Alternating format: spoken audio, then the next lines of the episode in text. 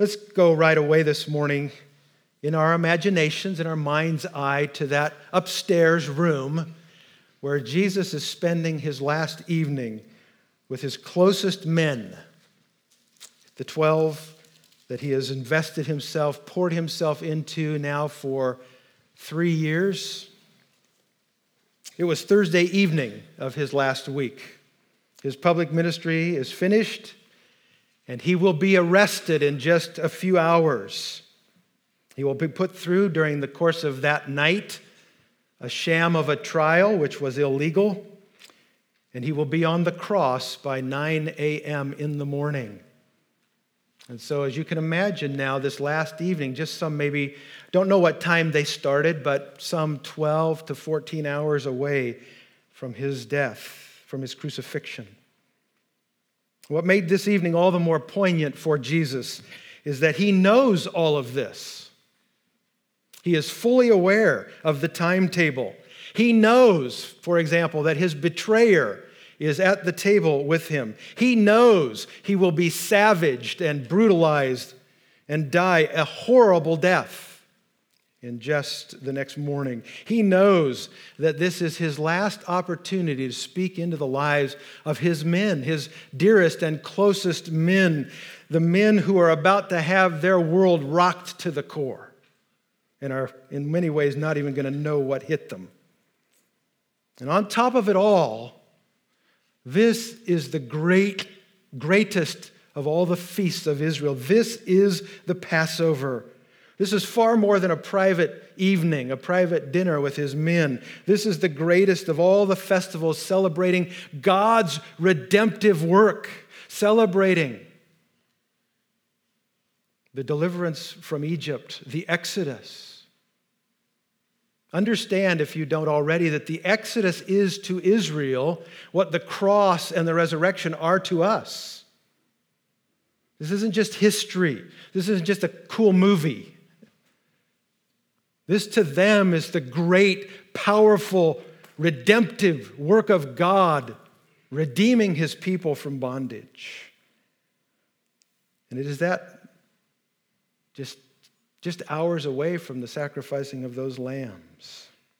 And our Passover lamb is about to be slain for us, and he knows it. And so, this evening, this entire evening is laden with profound significance and meaning for Jesus.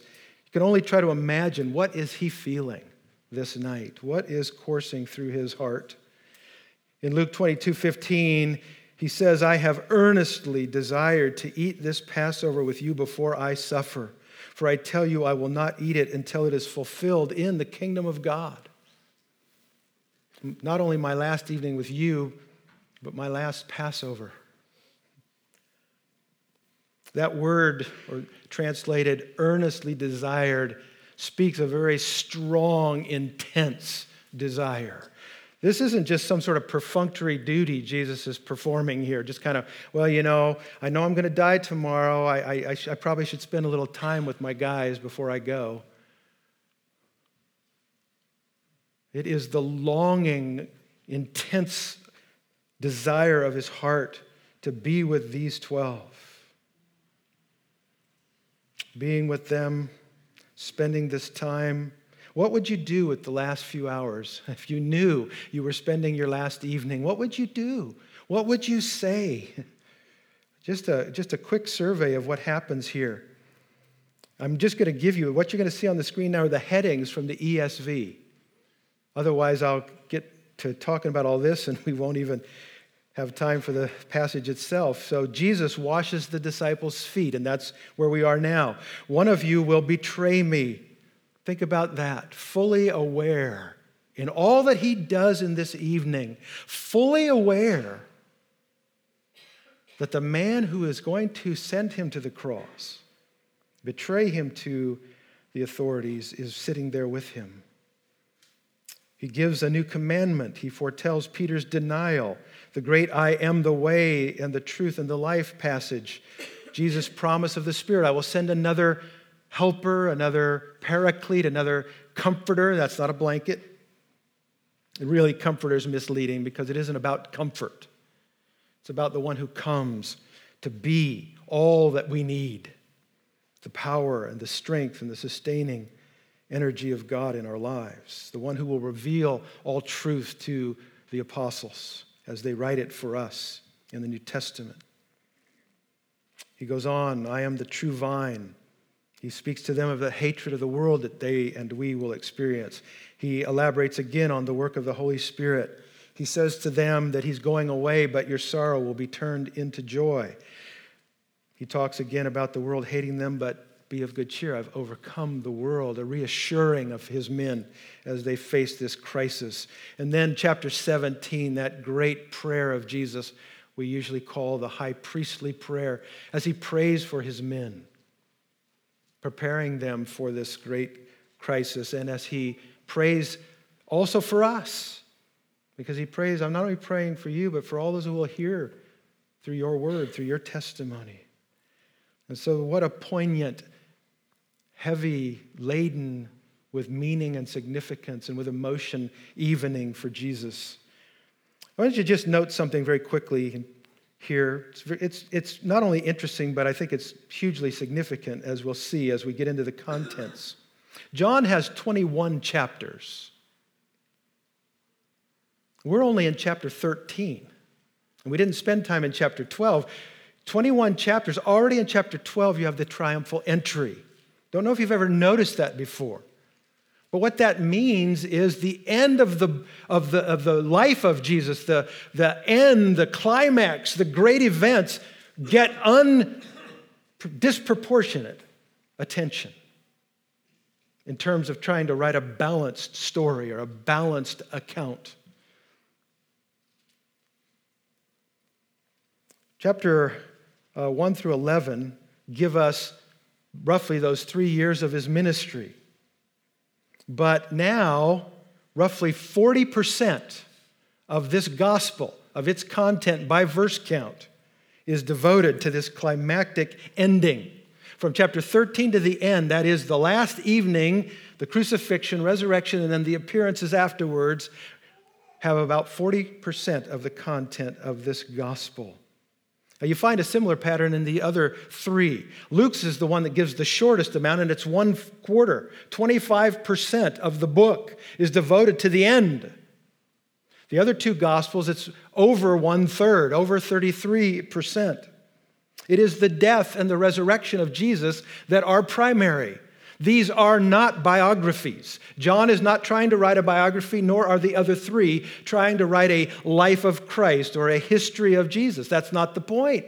If you were writing a history or a biography of somebody, you'd spend time talking about their birth, talking about their upbringing, talking about their family, talking about their education, shaping influences in their lives, their early career. You'd go through all sorts of detail and you'd give, hopefully, a somewhat balanced account, perhaps giving greater emphasis to something notable about them. Maybe if it's a president or a, great business leader, you might focus on their career in that way and a little bit more attention. But there's no intent of any of these writers to give us a biography to give us a life of Christ or a history of Jesus. They are presenting exactly what their books are called. These are what? They are gospels. These are the gospel being written up for us. And that is why the attention is really only on primarily his ministry and his death and resurrection. And even the attention given to those three or so years of his life primarily. Most of the attention, or a large proportion of the attention, is given to his death and resurrection because that is what this is all about. Now, we're in the last evening that Jesus spends. Just one more thing here on the statistics. This, this last evening of Jesus with his disciples in John's gospel. In John's gospel now, this last stretch from Thursday night to the post resurrection appearances, about 40% of the book, almost half of that, 45%, is devoted to this evening. This is a big deal. This is a big deal to John. And why is it a big deal? Because Jesus, Jesus spoke such important truth into the lives of these men on that last night. And he did such important things with them. And we're going to see this morning that great example. We all know about the foot washing of Jesus. I hope this morning, if you have not already studied that carefully and seen some of it, you're going to see some, some things that are new to you about this. Because it isn't just sort of a passing thing in which we go, okay, Jesus is providing us a model of humble service. Great. Awesome. It's so much more. It is first and foremost, not to get ahead of myself, an outpouring of his love for them. And that is what John is. So, what I'm saying is, John, John was so taken by this evening and by the importance of the teaching given that evening that he devotes a large chunk of his entire gospel to this evening. We're going to just spend uh, you know, it's almost like we've moved into a new book as we come to this upper room discourse, chapter 13 to chapter 17. It's almost like we've moved out of a narrative where we're learning about what Jesus did into an epistle where he, it's all teaching, mostly teaching. And as we get into it, I think I'm going to revert back to the way I preach when I'm in a book like Ephesians, because it's just that kind of material. It's, it's deep, it's rich, and there's so much there, and we want to give it due attention and unpack it carefully. So here we are now, verse 13, or chapter 13, five full chapters as Jesus pours his heart and soul into his dearest and closest men. The leaders into, into whom he has invested three years, and understand as well to whom he's entrusting his mission as he prepares to go back to his Father. The portrait we have here now on this last night as he washes his disciples' feet majestic, self emptying love. Majestic, self emptying love. If you haven't turned to it already, go ahead and do that. Three great qualities of Jesus are seen in this instance of washing feet his undying love. The irony there is intentional. He expresses undying love by dying. Not tonight in the foot washing, of course, but that's where it's going, and that is what it is portraying. He is also portraying sovereign majesty and then quintessential self emptying. So let's start in verse 1 with undying love. Verse 1 Now, before the feast of the Passover, when Jesus knew that his hour had come, I don't feel like I read that well. Let me do it. Let me just back up.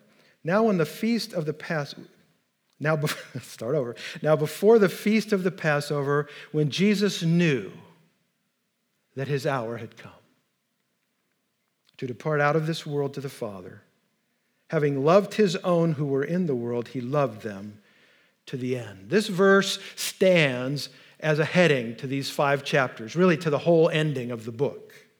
They don't really go just with the foot washing. They include it, of course, but they are really a heading to everything we're going to read from here on out in this book.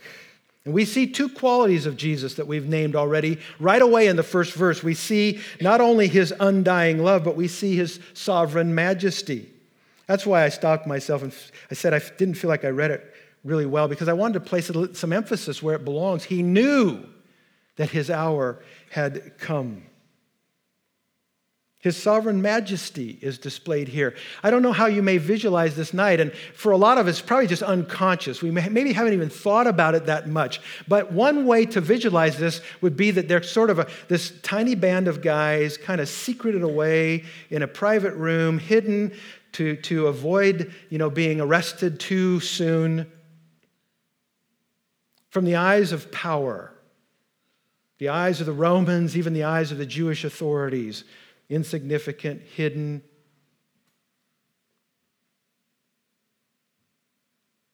But this is really when we get the right picture here. This is what I, if you take anything away this morning, what I want you to see is the majestic Lord, King of Kings who is now in full control. He is now in the driver's seat of history. He has now been entrusted by his Father with all things. And He is unpacking, He is unfolding, He is working out what His whole life has been leading up to. This is not some poor, hidden, fearful group of guys hiding away. Maybe the disciples, who knows what they're feeling, but not Jesus. See Jesus majestic. See him love, full of love and full of the great quality of pouring out his life, of emptying himself. Jesus was not caught off guard. Jesus was not taken by surprise. He was not in the wrong place at the wrong time. Events were not driving him. He was deliberately going about his appointed work as king with all authority and power entrusted to him. Now, I want to save that because it comes out more clearly in verse 3. So we'll come back and we'll talk about it more. I want to focus first now on Jesus' undying love. Verse 1 Having loved his own who were in the world, he loved them to the end. The same love that had marked Jesus all along now marks him on this final evening and marks him all the way out. It marks him as he goes to the cross, of course, the greatest display of love imaginable in all of human history is the cross. Now, the word translated here, he loved them to the end. Those two little words in Greek, three little words in English, to the end, can be taken in more than one way. They can mean to the end of events, to the end of his life, to the end of his time on earth until he went back to be with his father, and it does mean that. It also can mean that to the utmost, to the nth degree, to the fullest, completely, perfectly. And what do we know about John?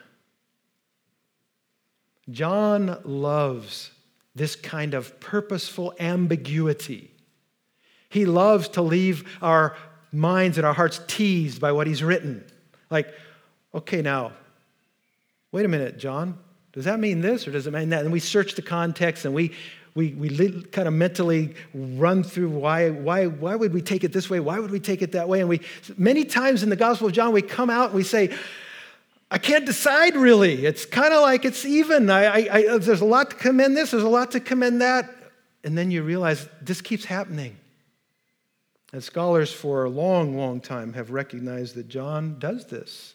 The only, conclu- only reasonable conclusion is he does it on purpose. Jesus, to the very end, loving his disciples fully, completely, and perfectly. There's a very, strange, very striking change in vocabulary in the Gospel of John as we come to chapter 13 and following. In the first part of the book, the vocabulary of light and life stands out. Jesus is the light of the world, Jesus is the life, the bread of life, and so on.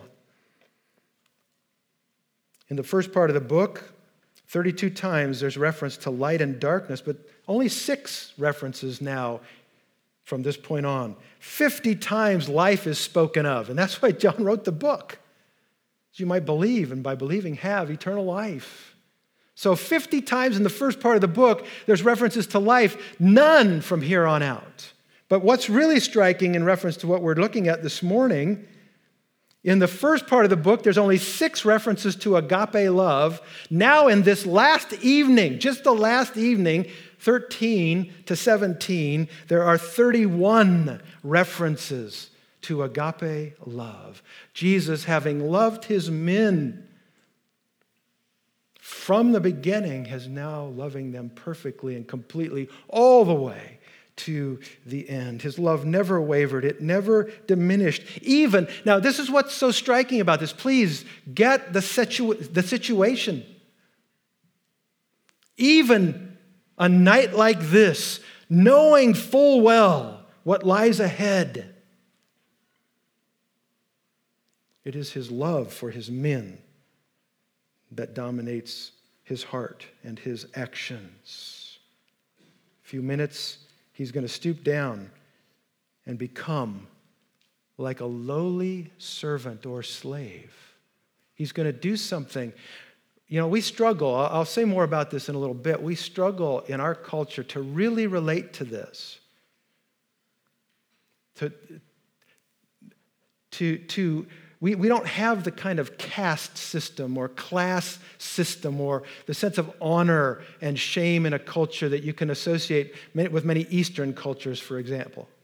We just don't have anything like that to relate this to. But understand right now, as we speak of his love, what I want you to really hear is when Jesus goes about as a, eh, taking the place of a lowly servant or even as a slave, and he comes to Judas' feet and washes them, he is loving his enemy, his betrayer.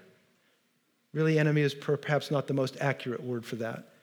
But he's loving the man he knows is going to stab him in the back.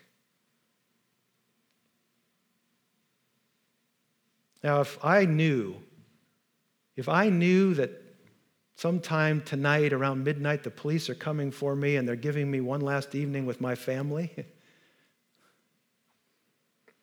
how am I going to be feeling? What am I going to be thinking about? And if I know in the morning I'm going to be executed?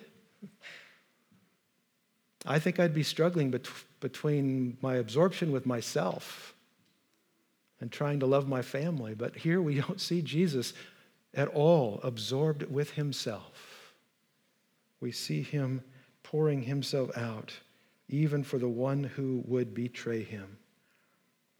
We're just so egalitarian in our culture. It's difficult, I think, to get the feel of it, to get inside the skin of a culture and realize how unsettling and, and disturbing for Jesus to do this at all for anyone. When Peter reacts to this, he's not, he's not just being, you know, the old joke or the old slam on Peter's, he's the guy, the disciple with the foot-shaped mouth. That's really, that's really a misreading of Peter. I, I don't like that reading of Peter personally, because Peter just speaks for everybody else and is saying what is obvious under most circumstances. And in this case, it's no different. Jesus pouring out his love on this last evening, his agape, the highest and ideal love, as we all know, and as we've spoken of many times here, is by definition, by definition, self emptying. You cannot, you have not, I have not, we collectively have not arrived at that level of love so long as we are still letting self get in the way of the way we are treating even our my wife, my children, my dearest friends, you. The degree to which self creeps in means I still have a lot of growing to do to achieve agape love, the fruit of the Spirit. Self is not the focus of this love, it is the love the loved ones that are the focus, not the lover. And here, in many ways, supremely, of course, in the cross the next day, Jesus loved his own fully and completely and perfectly to the very end. And so, the first quality we're seeing here is his undying love. And again, I'm saying undying on purpose. It's ironic on purpose. It's a love that never ends, it's a love that never fails. One of my one of the songs I love that we sing these days, Your love never fails. It never runs out on me. You know, times when I'm the most conscious of my unworthiness is just before getting up here. And I'm not saying that to sound pious and humble. I'm saying that because it's true. Every Sunday I think, okay, Lord, grace again, it's sheer grace again. But God and Jesus and his amazing love, it never fails, it never ends, it never runs out on us. Second thing that I'd focus on this morning is Jesus' sovereign majesty. Verses 1 to 3. Outwardly, as I said before, Jesus might appear to be a tragic figure, even pathetic the young upstart dreamer of a rabbi, a radical who kind of shook his fist in the face of empire and in the face of the authorities of his own system. But sadly, tragically, pathetically, he pushed it too far. He didn't know when to stop, and he ends up getting himself crushed under the wheels of power. That's what it could look like to the human eye. But in reality, it is exactly the opposite. Verse 1 again Jesus knew that his hour had come to depart out of this world. Jesus' entire ministry, in fact, his entire life, starting even with Mary, conception by the Holy Spirit, was all in the perfect timing of God. This has been clear from the beginning. John chapter 2, verse 3, wedding at Cana. When the wine ran out, the mother of Jesus said to him, They have no wine. And Jesus said to her, Woman, what does this have to do with me? That's just sort of a nice way of saying, That's not my problem. But he's not being rude or snippy. He says, My hour has not yet come. It's not time for what you're asking me to do here. Jesus was on time all the time. Feast of Booths in chapter 7 when they wanted to arrest him because they had this controversy. He healed on the Sabbath, upsets everybody.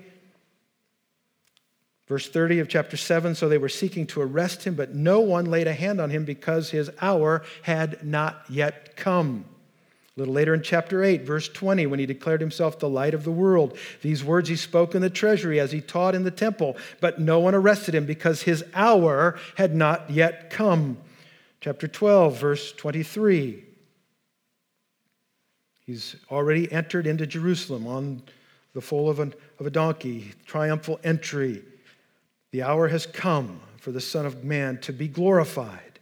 Truly, truly, I say to you, unless a grain of wheat falls into the earth and dies, it remains alone. But if it dies, it bears much, much fruit. This is the hour that has come for him to be glorified. Where is Jesus being glorified according to this context?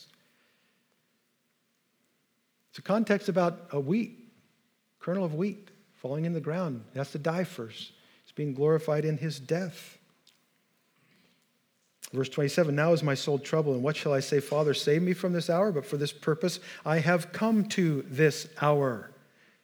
And when he finishes this very time of teaching in the upper room, as he prays in chapter 17, verse uh, 1, when Jesus had spoken these words, he lifted up his eyes to heaven and said, Father, the hour has come. Glorify your Son, that the Son may glorify you.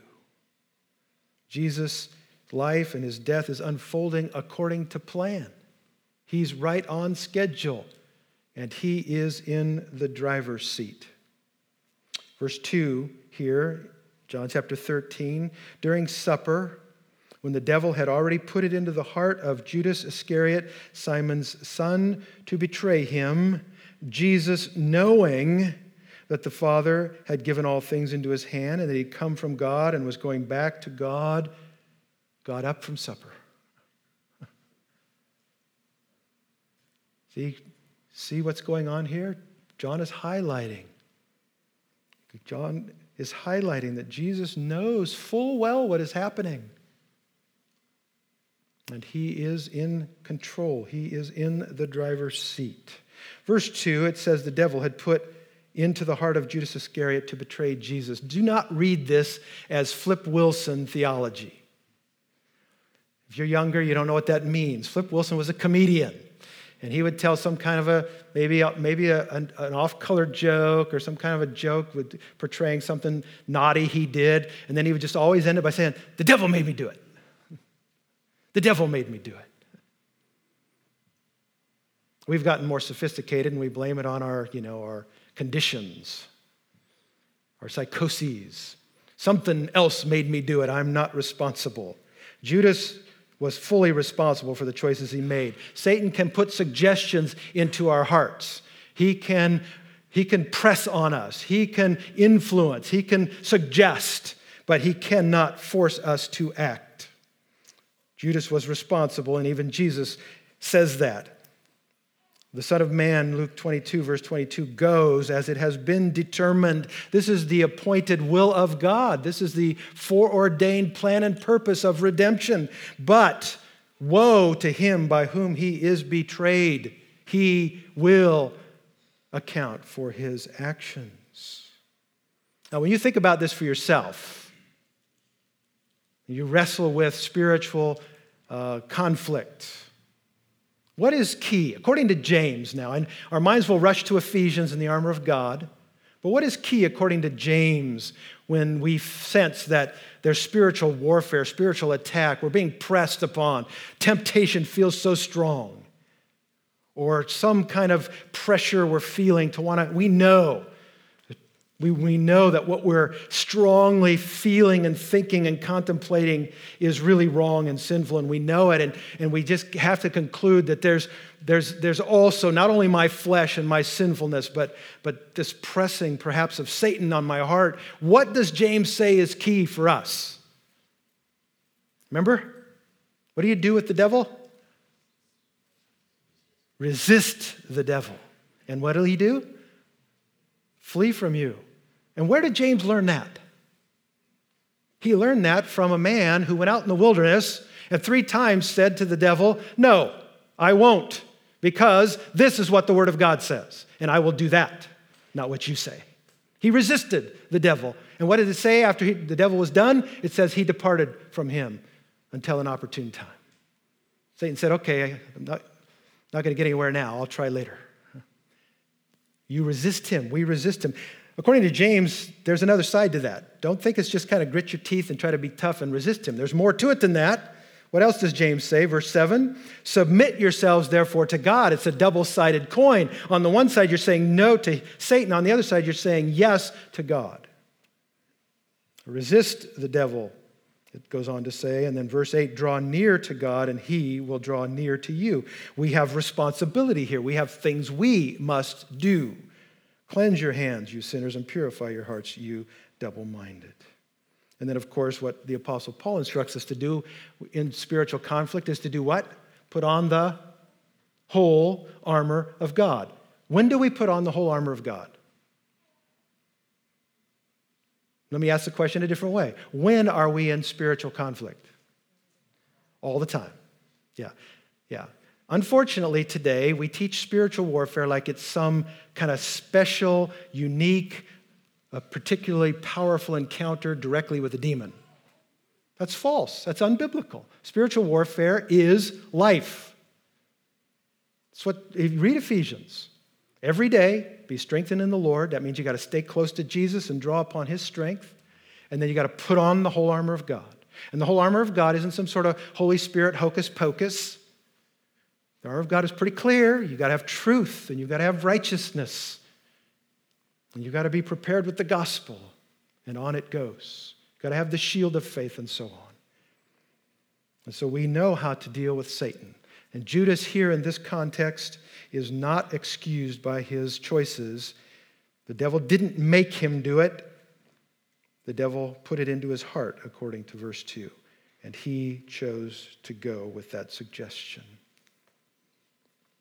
Jesus, now, understand. I want you to see. The picture I want you to walk away with is majestic sovereignty.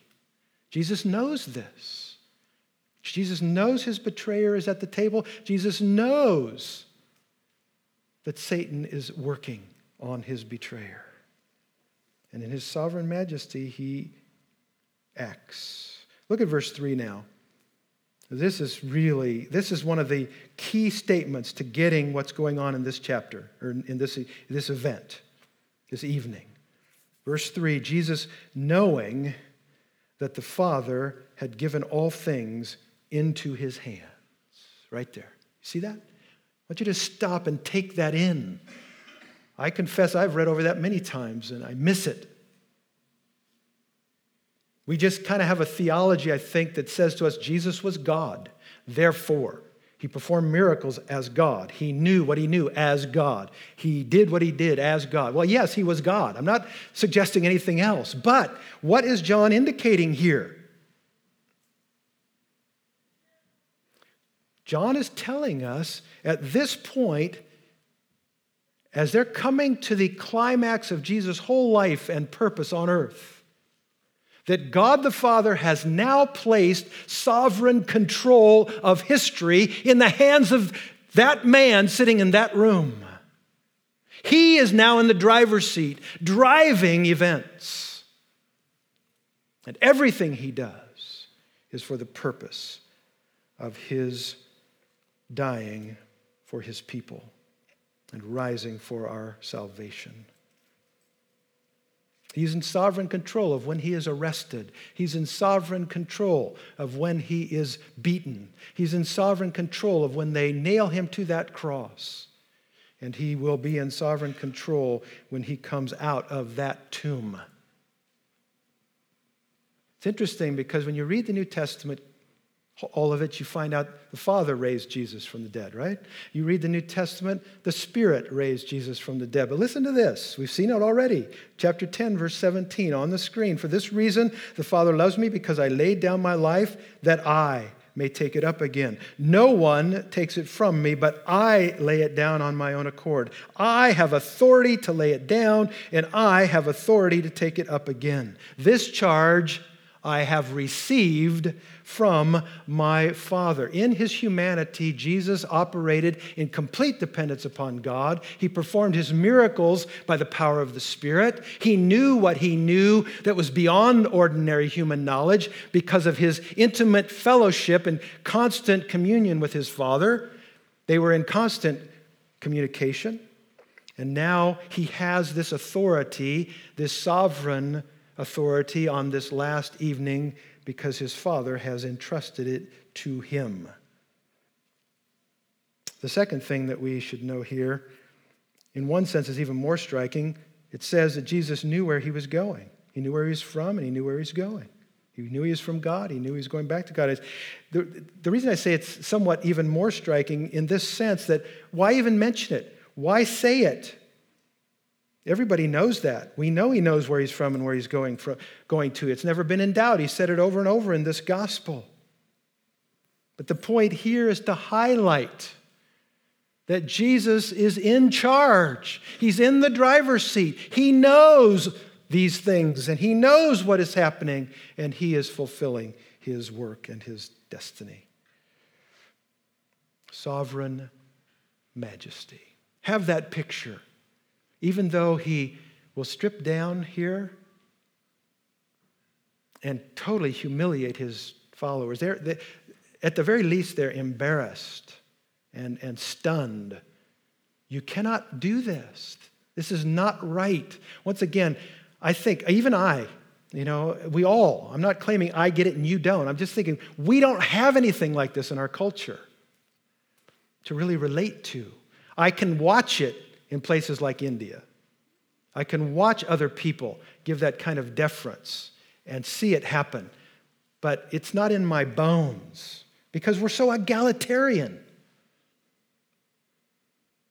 The disciples are stunned and shocked by what he's going to do, but the picture I want you to have, we need to have, the accurate picture is one of sovereign, majestic, self emptying love.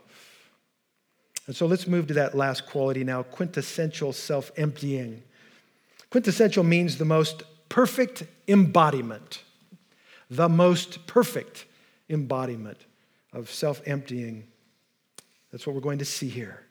And again, I hope if you haven't already learned this in your studies of, of the Gospel of John, that this will be enlightening for your sake, as it is for my sake as well. Because we usually read this passage, I think, as a great example of humble serving. And it is that. It's a great example of humble serving, but it's even more than that. And what is happening, what is going to happen next here is a parable in action. And this parable in action doesn't point simply to humble service, it points in particular to the humble service of the cleansing work of Jesus on the cross. And so, as he takes this menial position far beneath his dignity, he's picturing the much greater act that will happen tomorrow morning at 9 a.m. King of kings, Lord of lords. What did he say? Son of Man did not come to be served you know, that word served refers to a waiter or a waitress. He didn't come to be waited on, a king with all the palace servants there, beck and call. came to serve, to be the waiter, to be the one who provides, and to give his life for the others. What makes this so striking in Jesus, what makes this quintessential, is you and I are called to humble ourselves, to empty ourselves, to take the lower place because it's right for us to do so. It is because in reality we are nothing. Think about this. There's a, there's a verse. There's a verse that, that I, I, I bring back and I pl- apply again and again to my own ego. What do you have that you did not receive? Which of us is responsible? If, you, if you're particularly, I'm not, of course, but if you're particularly blessed with beauty or handsomeness, did you create that? You can get really proud. If you're intelligent, above average smarts, and you know a lot, you can get a puffed up head about that. Did you create your intelligence? Do you think that kid in the class when you were in school who struggled so much with math chose to be like that and you didn't? You, you received it. Even in those things, athletic skill, artistic ability, musical talent. This morning, as I was listening to Rob sing that second song, kind of more, more of that sort of folk country, almost a little shading toward bluegrass feel, the kind of music I really love. I was thinking, Rob's voice is really good for that. Maybe he should do more of that. Know? Rob didn't create his voice. But we humans, we have a talent or a quality, we get puffed up about it. but what's even more the reason why we should humble ourselves? We should lower ourselves. We should be servants. Why? We know why, because we are unworthy because in the sight of God, we're deserving only of his judgment, his wrath. The best about us is given, the worst of us makes us unworthy. And yet, who is Jesus to humble himself, to take the lower place? He's the one who, by all rights, is seated on the throne and does deserve all glory and honor. And yet he has zero ego, he has zero need to selfishly cling to his dignity and worth, and he takes the lower place. And it isn't just a, a nice little polite act, it's to die. It's to suffer. It's to be humiliated. It's to be hated and spit upon and mocked. And to be unjustly and undeservedly put to death. Looking at verse 4 tells us that the devil is doing this with Judas. Jesus knows now the full score. Verse 4 rose from supper. He laid aside his outer garments and taking a towel, tied it around his waist. I, I quickly looked at some pictures online. You know, I think the artists are afraid to picture Jesus the way that he really was because he still got his robes on in all the pictures I looked at. It's not the way he's dressed here. He's taken it all off. Now, he's still got his proper modesty, but he has stripped down like a servant. He's taking the lower place. And taking a towel, tied it around his waist. Then he poured water into a basin and began to wash the disciples' feet and to wipe them with the towel that was wrapped around him. I think many of you already know about this custom. It's been taught again and again, but just to be sure, we all are together on this. Normally, you would do this when people arrive for a meal in your home. This was not, please know, this was not a religious act. It's not a spiritual kind of act. It was a social custom, it was a courtesy. I first really got this custom in 2001, the first time I visited India, again, I mean to just feel it in your bones, to get inside the skin of this custom. First time I was in India, 2001, never been there before, had nothing to do with Arjuna, had nothing to do with Unchimpemo in Nagaland. It was a total different ministry. Um, but what I discovered there, we were far deep south of India. It is hot always there. And as you walk around all day long, you're, you're wearing flip flops, kick off sandals all day long. And what happens is your feet get dirty and they get hot. And you all know, we all have had the experience of coming to the end of the day and you do not want to crawl into the sheets without washing your feet because they're just dirty and crusty. And you know it's going to just feel lousy to get into those crisp sheets with those cruddy feet. And you want to go wash them. It's that sort of a thing. But what I realized one evening while we were sitting there, that first trip, another, another in that first trip, I saw so much of biblical life because we were in the, I saw women carrying water on their heads in pots saw people herding goats. It was, it was remarkable. But another thing I saw there was we would eat on this particular house where we were staying, very simple house. There was an outside uh, flat roof to the second floor. There was three stories, and outside the second, there was a kind of a veranda outside there, a little patio, like, like a flat roof, and we would eat out there. And you sit out there and you go, oh, Yes, the breeze, it's about 20 degrees cooler out here. But what I realized, I just realized at one point, I thought, I'm sitting here, and how, how nice it would be if I could stick my feet in some water. And I suddenly realized this is, this is what foot washing was really about. It's not a religious act, it's a courtesy, it's a custom for the refreshment and comfort of your dinner guests. And it was, of course, done by a lower caste person, a slave or a very lowly servant. Probably the lowest of the, of the little girls would do this.